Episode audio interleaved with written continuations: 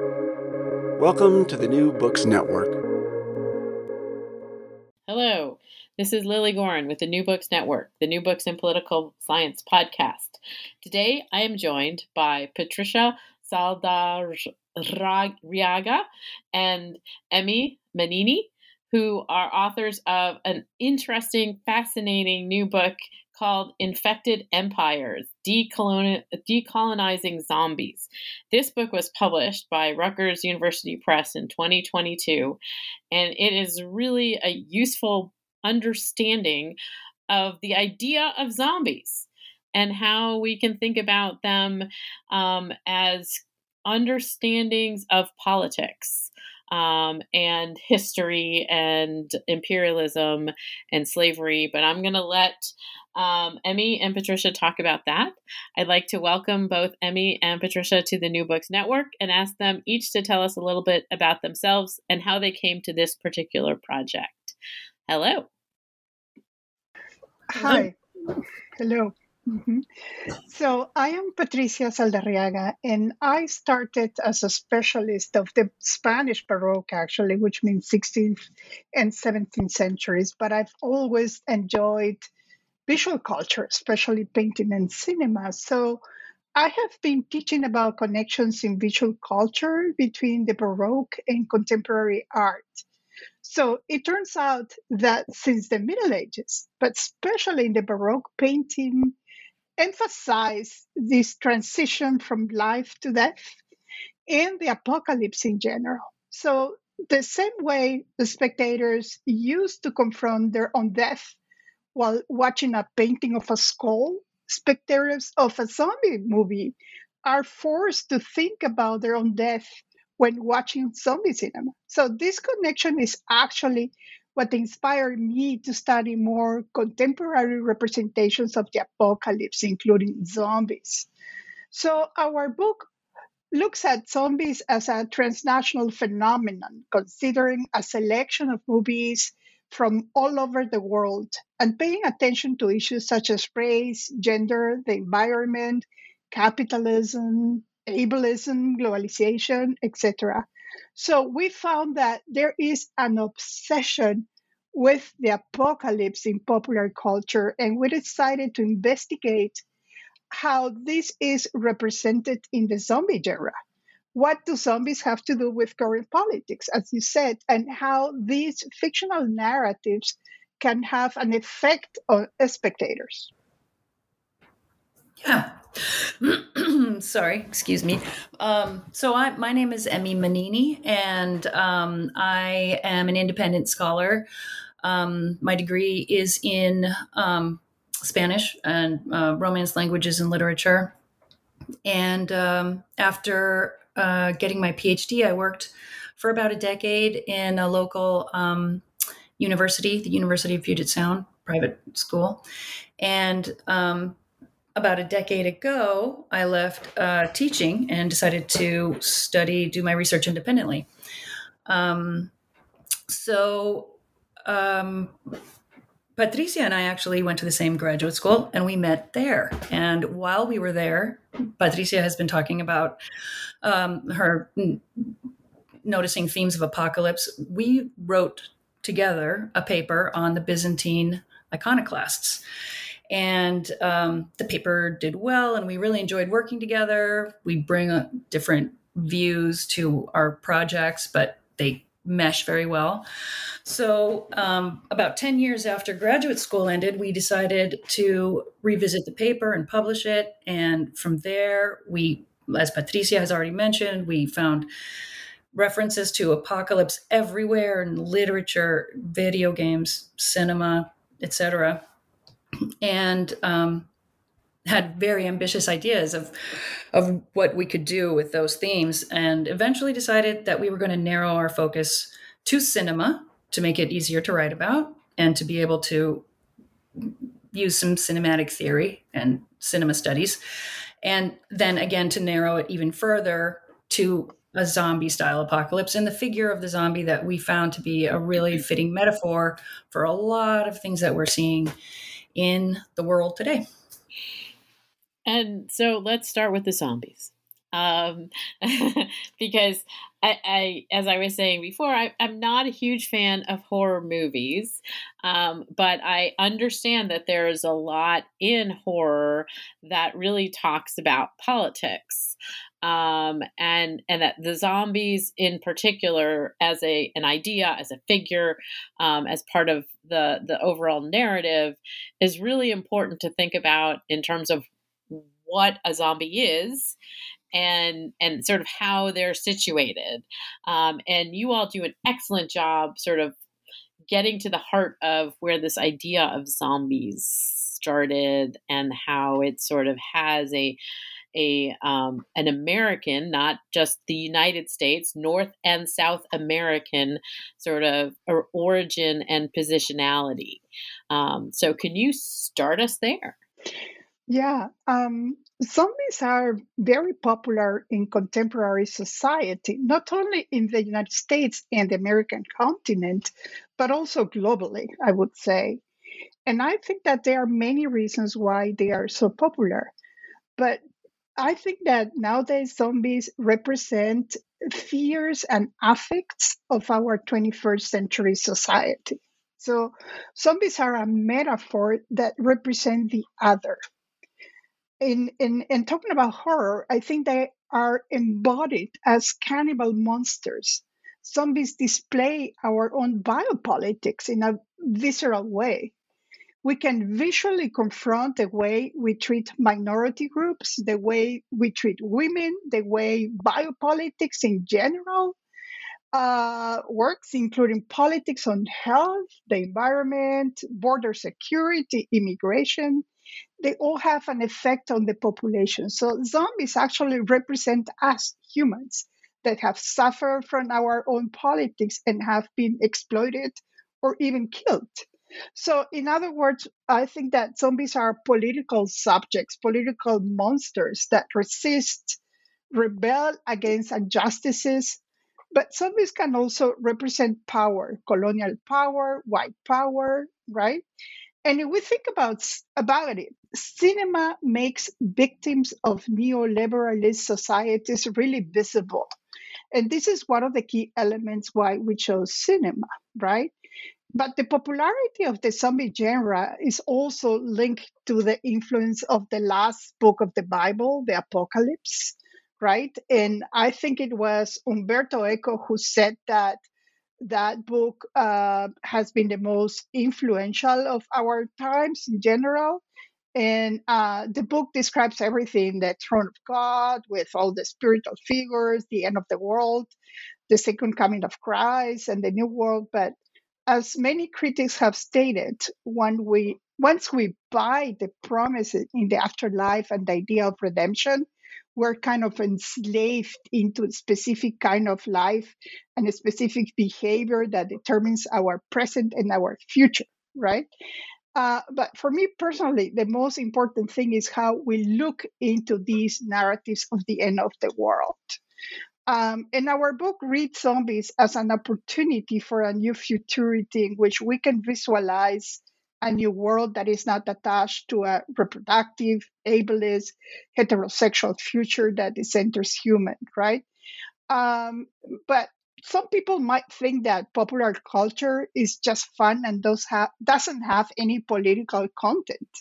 And zombies are metaphor, or as Bruce LaBruce says in one of his porno zombie movies. Zombies are empty signifiers and to which we can adhere any political agenda. So, from the very beginning, zombie movies are linked to exploitation, slavery, human trafficking, to the zombification of women, especially of white women. So, this shows how power works and how it is regulated by our own government, right? how badly Black people are treated and how the government does not do anything to protect women. Amy, would you like to continue? Yeah, yeah, yeah, yeah.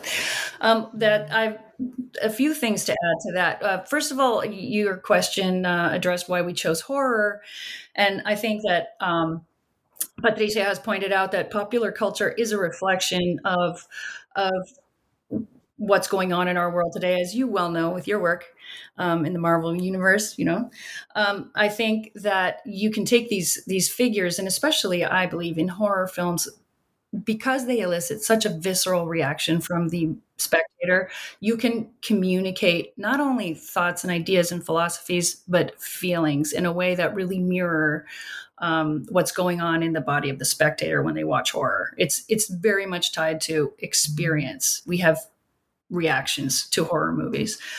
Um, and then, yeah, uh, the, as far as, zombies being specifically tied to um, colonialism and the Americas writ large, North and South America, and especially in the Caribbean.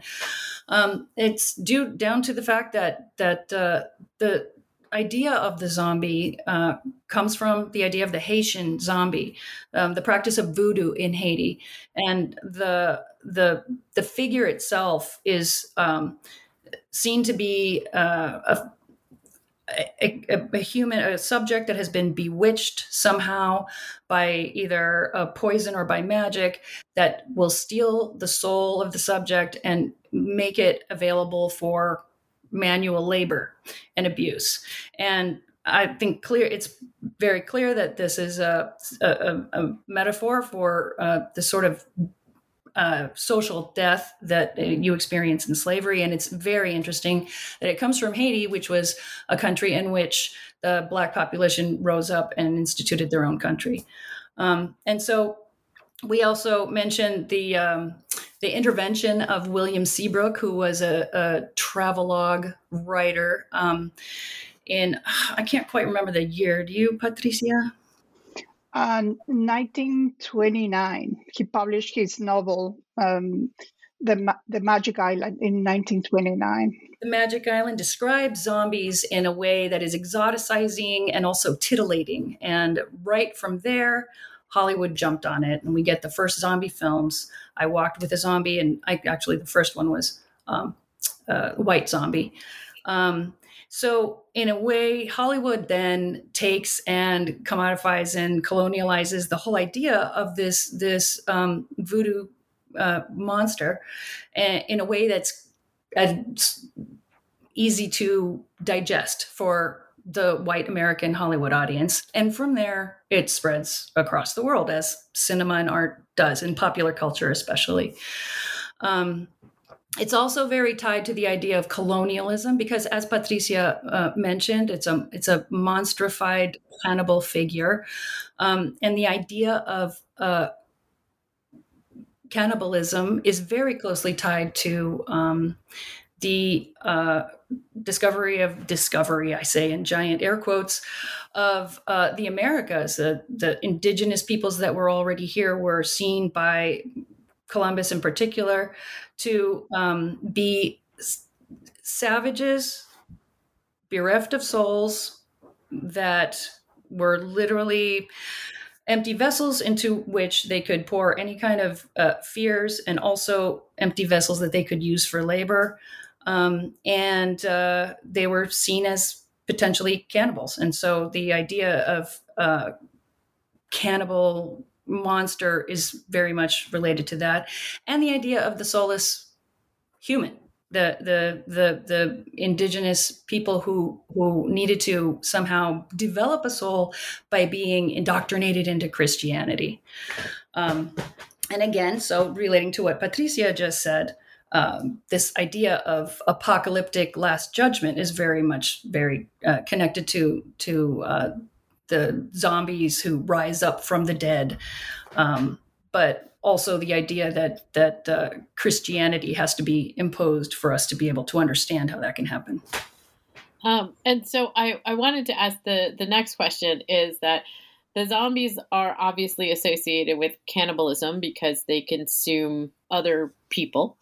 Um, but there's also this um, understanding, as you point out so much throughout the book, with regard to how zombies embody the other. Um, and and again, you just mentioned the fact that the the application to the people who were in the Americas by um, European discoverers. Um, was also about imposing Christianity. It was about imposing a European way of life. It was about imposing and using these bodies for enslaved labor. Um, and so all of these come together into this idea of, you know, what the zombie signifies. But I was particularly taken with your argument with regard to how they zombies as characters in these narratives are operating as an other in sort of capital O. Um, yeah, I think that they they operate as an other in many different levels.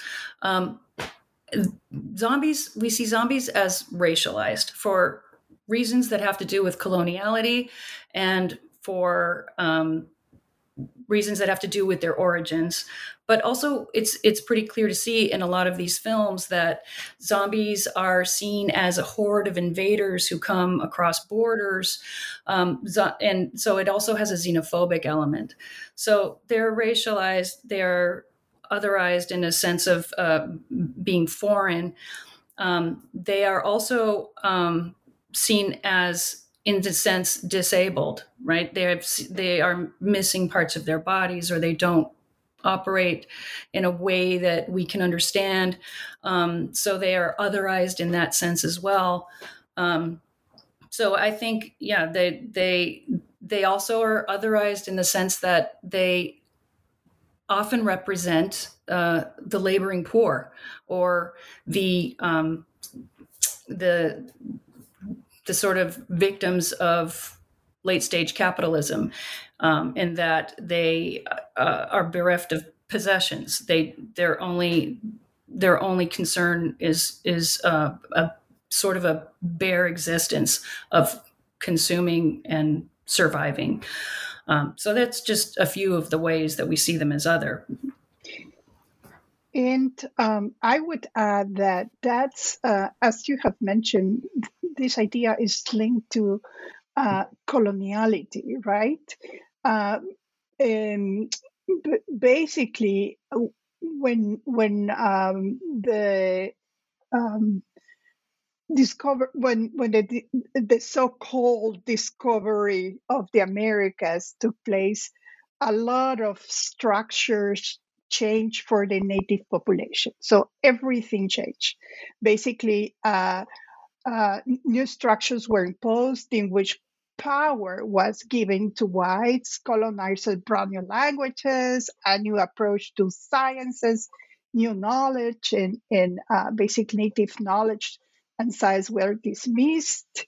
People uh, of color and women were exploited and even bur- murdered. So these structures of racism and sexism were established. And unfortunately, those structures remain until now. So, and and everyone that doesn't fit to this white uh, and uh, heterosexual perspective of the work are considered the other, are considered the savages, right? So we talk about coloniality to refer to those structures, to those colonial structures that remain in the 21st century. So, in order to get rid of those colonial structures, there is a need to decolonize our society. So, in the book, we are trying to not only to decolonize zombies by by showing how much they are rooted in a long philosophical Western tradition based on the separation of the body of the soul, for example, but also in terms of what zombies really represent what they do that resists colonial structure. So we're trying, in the book, we're trying to reveal those colonial structures like exploitation and slavery. Yeah, we we actually, if I could add on to that, we we the title of the book, "Decolonizing Zombies," has a sort of a double meaning for us in that we hope that through writing this book, we decolonize this colonized subject, but also in the fact that the zombie is a decolonizing entity. It it is an iconoclastic and apocalyptic entity. It breaks down what exists. And sometimes, as we are seeing, in order to build something else up, sometimes just to expose the the defects of what actually exists.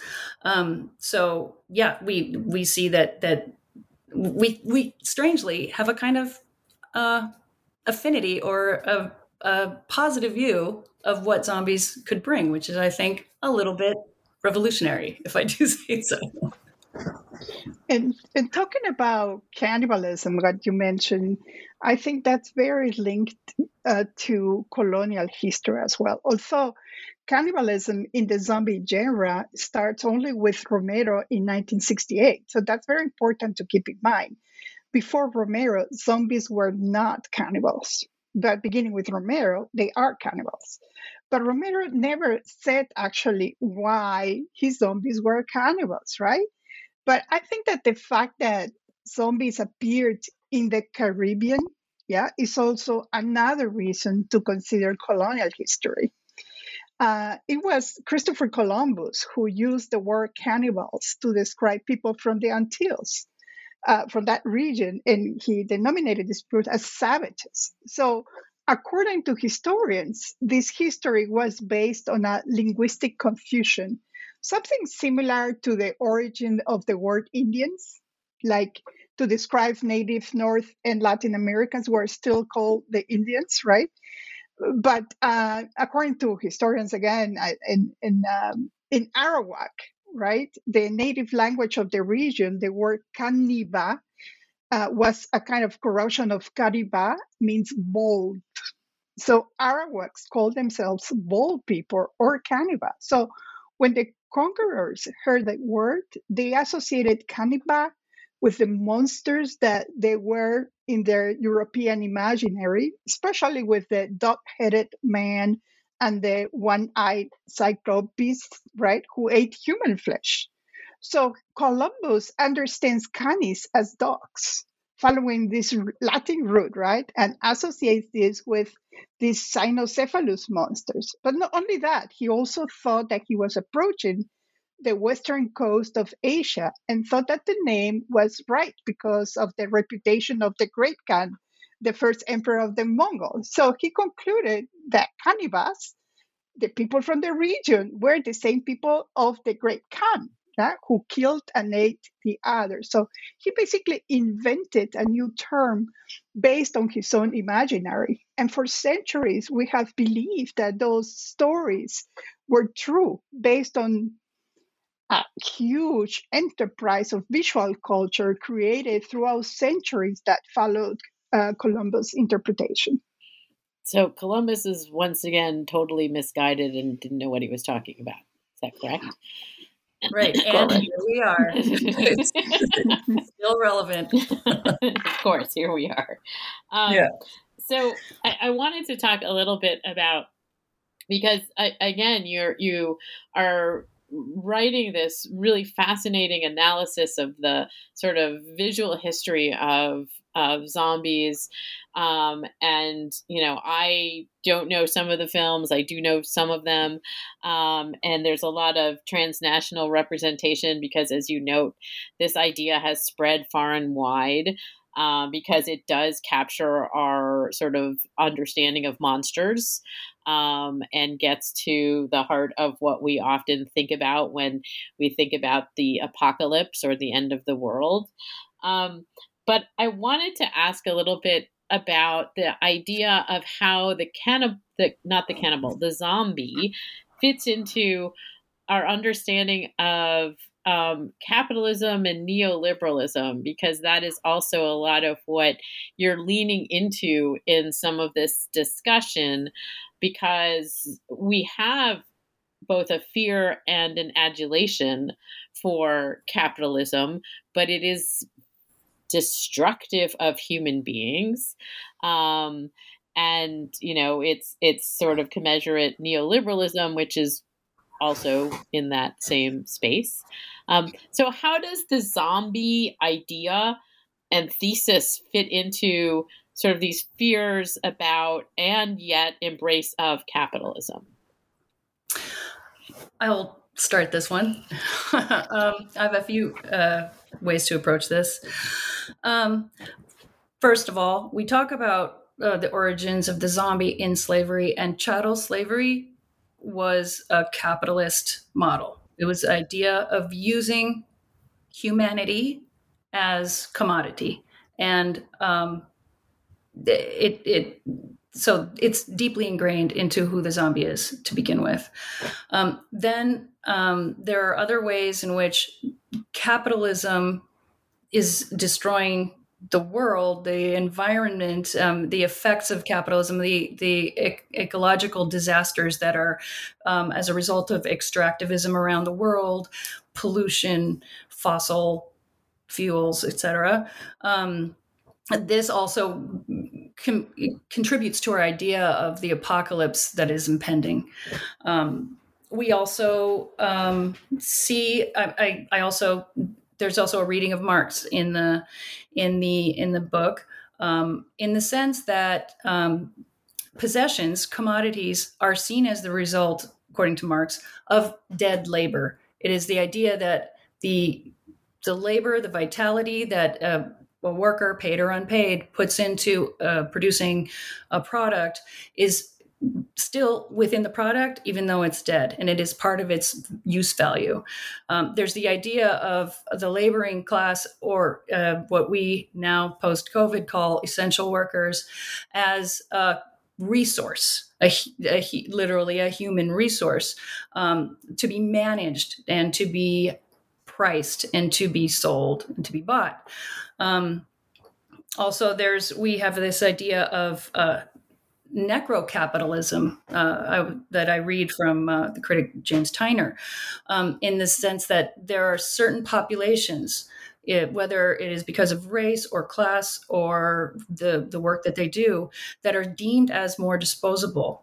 Um, in a sort of biopolitical or even as we say necropolitical uh, effect that that they're um, lives are endangered either by bad working conditions or by um, a lack of infrastructure where they live or their proximity to um, destructive, polluting um, in, industries um, that are seen as less human in a way that is zombifying. They are less human, they are commodities. And we see in a lot of these zombie films um, the use of the undead as labor still in a modern world. Not necessarily, I mean, it, it's still a slavery metaphor.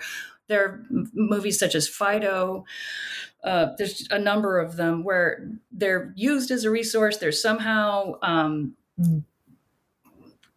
altered so that they're no longer violent and no longer have aggression, and they're given a job and they just mindlessly do it until they're completely worn out. So the zombie as like a, a, um, a, a, victim of of bad labor practices is alive and well, and it absolutely exists in our sort of imaginary of what zombies are. And throughout the book, we also use the concept uh, by the Mexican scholar Sayak Valencia called gore capitalism. And the term gore comes from cinema and it refers to bloody and violent situations. So for Valencia, who is a Tijuana activist, gore capitalism emphasizes a stage of neoliberalism in which corpses are the new commodities of our times, right? So basically, the more you kill, the more money you make. And death has become a spectacle from which some profit. And we as consumers take part in that spectacle. So we apply this concept because this is exactly what happens in this kind of zombie and bloody economy. And and so I I next wanted to ask you because uh, I mean you have a whole chapter obviously on on the the issue of z- zombies and capitalism um, but it was the next chapter that i was really taken with um, and uh, i have a number of colleagues who are working on this idea of sort of the the superhero crip. Um, but you have a really fascinating reading of zombies um, as both queer and crip. Can you talk about how this idea of this, you know, sort of undead um, fits into our our understanding of ableism, our understanding of the powers of the quote disabled, um, and also this notion of what is queer. Absolutely, absolutely. Um, I, zombies can be considered disabled subjects. In, for example, their cognitive capacity is limited. They walk with difficulties. But I think that it is precisely the impossibility of the zombies to engage in productive labor or heterosexual reproduction that makes zombies a different model to pay attention to. So, for example, they don't follow capitalist chrononormativity. They don't go to work, they don't produce in the classical sense. And we living in an in ableist societies usually makes us connect ableism with full cognitive capacity and disability with mental issues. So, well, we have been culturally influenced by the way we conceive of a perfect body. Yeah, since the Renaissance and the invention of linear perspective and the notion of golden or divine proportions, we have been made to believe that there is an ideal way for bodies to appear. So if they differ from this kind of Mona Lisa prototype, we consider these bodies as aberrant and even obscene. So these bodies become disabled just because of the way they look. So, yeah, um, we understand disability as part of the notion of crip time.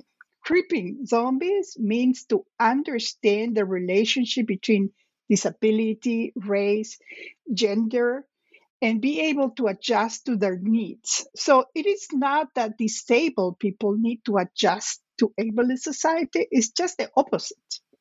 As, for example, as Alison Kafer points out, at one point in our lives, we will all get some kind of disability right? And if we were to consider disability as the norm and ability as the exception, then we would live in a real crip time that would accommodate our zombie like bodies, right? But I would also say that we need to look at zombies' disability in conjunction with their queerness and their evolution with the gen within the genre, right? So uh, zombies uh, are also queer subjects in many different ways. Uh, for example, they f- usually feel attracted to any kind of uninfected bodies, regardless of gender, class, age, social status. Yeah. In the end, they are some kind more democratic than many other monsters because they don't mind whose flesh it is that they desire, right? Uh, again, zombies do not adhere to capitalist chrononormativity. They don't earn a salary. They just consume uninfected bodies.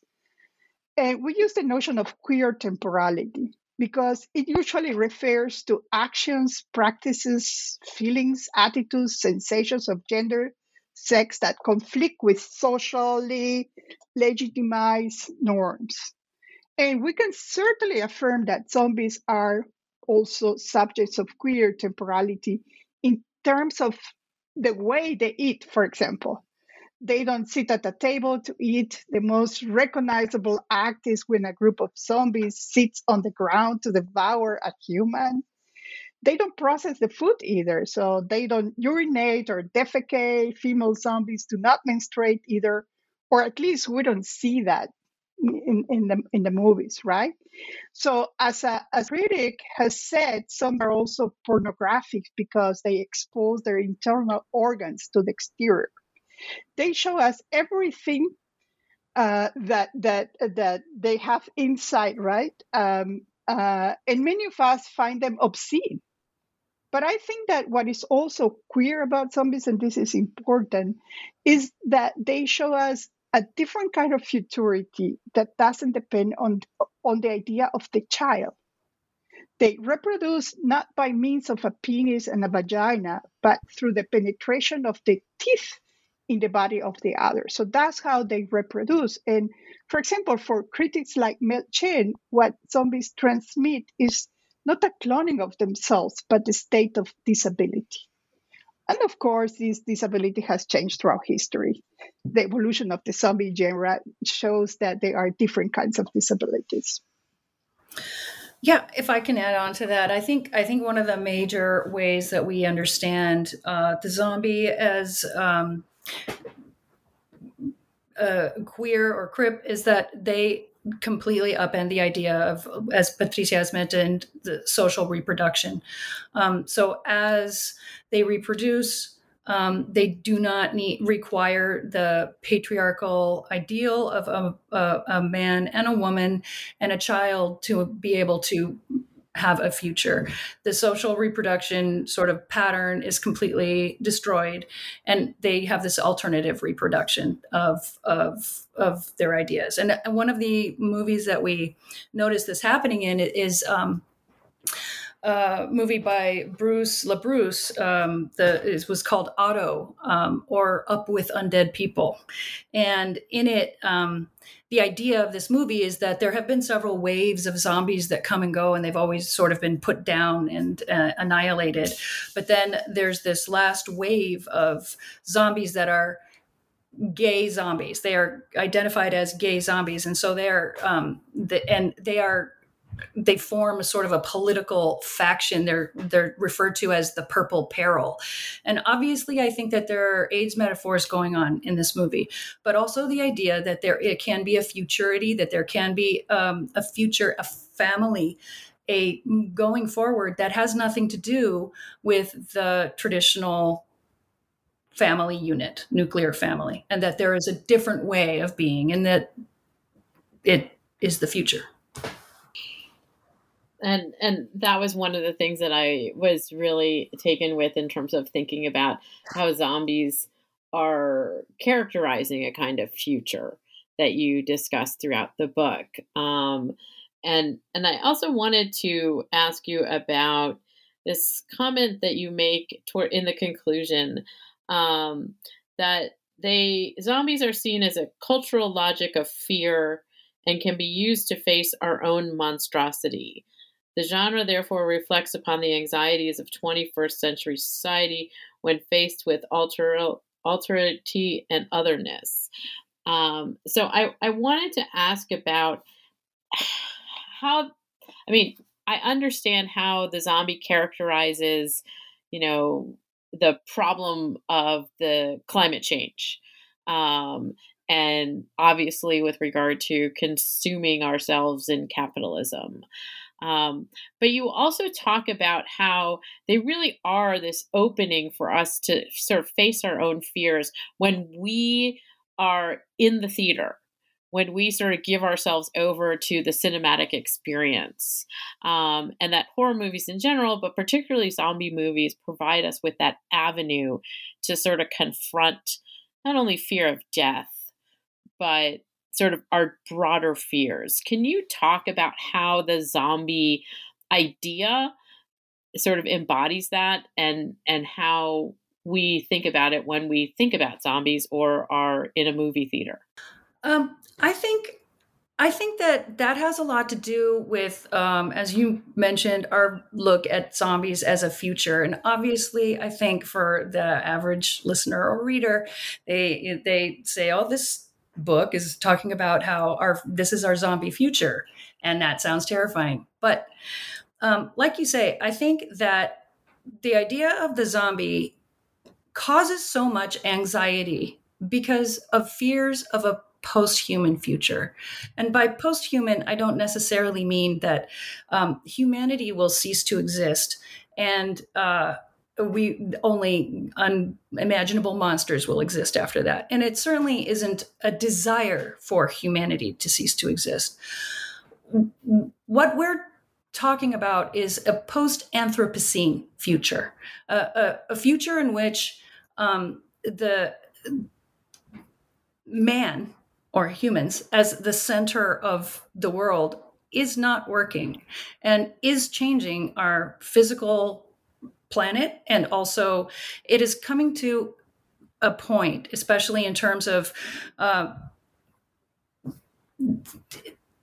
national national interactions and and uh, late capitalism, that we're going to begin to eat ourselves metaphorically you know we're going to gobble ourselves up and things will change um, and i think i think that that when we talk about post-humanism we're talking about a post enlightenment humanism uh, a post um, enlightenment humanism that centers heteronormativity uh, eurocentrism um, eh, patriarchy as the center as as the basis for our life.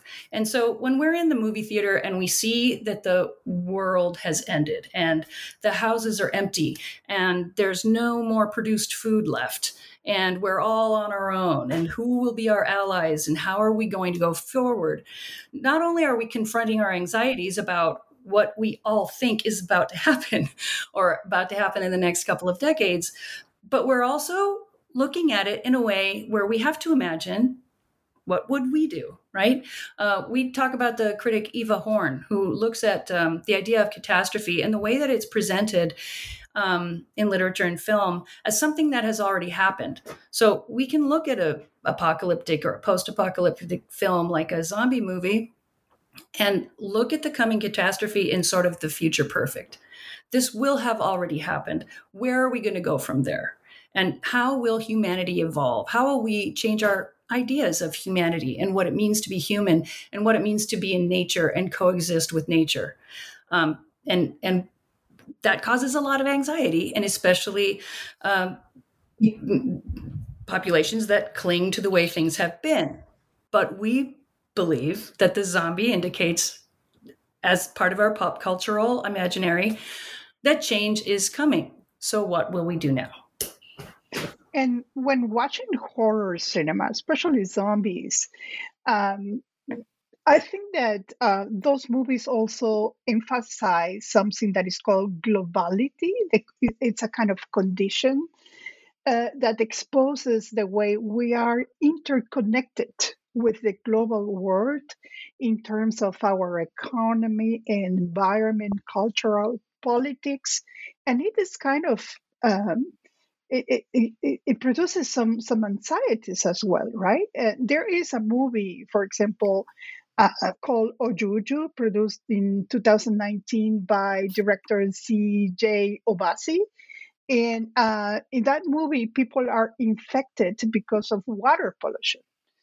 But when we think in terms of globality, right, in our global world, what happens in a small place, in an isolated place, has to be understood in connection to our global interdependence in environmental terms. So, and as, as some experts on, on globalization have put it, we are all interconnected by the by the air we breathe and the water we drink. So, in a way, zombie narratives also make the, the concept of borders somehow irrelevant, right? political and geographical borders are not enough to contain a virus. We have seen it during COVID 19 and how the virus spread in spite of border security and health measures. So, uh, in this new empire that we call empire following Hardt and Negri, meaning globalization, we are all interconnected. And that's scary sometimes too. Yeah, and uh, I would add to that that, that not only do does environmental um, effects break down borders because we are all affected by everything that happens in every other country, and the spreading of disease like COVID nineteen break down international borders because we are all interconnected, but the idea of capital also breaks down international borders. Nationalism and nationalisms are less important now than multinational corporations and supranational entities. And the way that that our new empire is about money and sometimes the commodification of war, um, constant state of war that we find ourselves in. Um, I think that ultimately the the idea that that the zombie is such a an interesting figure for us in this day and age is Patricia began by quoting Bruce LaBruce about the zombie as an empty signifier. Another director who, um, Robin Aubert, who um, a Canadian director who who he's Quebecois and he uh, directed a movie called Ravenous. I think it was from 2019, I believe. I'm not quite sure. He says everyone knows that when you make a zombie movie, you're just making a movie about humanity. And I think that's what it is. And and that was sort of what I was also learning from thinking about zombies as I was reading your book is, you know, we see them as monsters and yet they're us. Um, and and so they they represent um, you know all of these concerns and anxieties and fears um, that we have as humans. You know, what does it mean to have your labor exploited? Um, you know, what what does it mean that you you you know you sort of eat other people? when you know when we see capitalism sort of destroying other people in order to produce the goods. Um, so i i was very engaged with the book and i thank you for it. Um, and i wanted to ask both of you what it is you're working on now. Yeah, we are currently working on a book on female monsters in global cinema as well and we are actually looking into different ways that women have been monstrified. So we are studying monsters like ghosts, witches, cannibals. So the problem is once the monster has been created, there is a need to eliminate it. And we usually use superheroes to kill these monsters. So, and women are dying all over the world. So we hope to raise awareness of the way in which cultural productions influence and reflect uh, world violence, right? Real world violence, and therefore showing a path to reducing it. Yeah, we're pretty excited about it. We're right in the middle of uh, writing chapters, and um, it's it's it also like the zombie book. I think is is a we hope that it will have a commentary on many, many levels of uh, of society. Well, I look forward to reading it, um, and I would love to talk to the two of you once it comes out. we would love that as well. All right, sounds yes, like a deal. Absolutely. Sounds like a deal. Mm-hmm. Um, thank you so much, Patricia and Emmy, for talking to me about Infected Empires: Decolonizing Zombies, published by Rutgers University Press in 2022 where can somebody get a hold of this fabulous book? I would say I would say that the best place is probably the website of Rutgers University Press. It is available there. Awesome.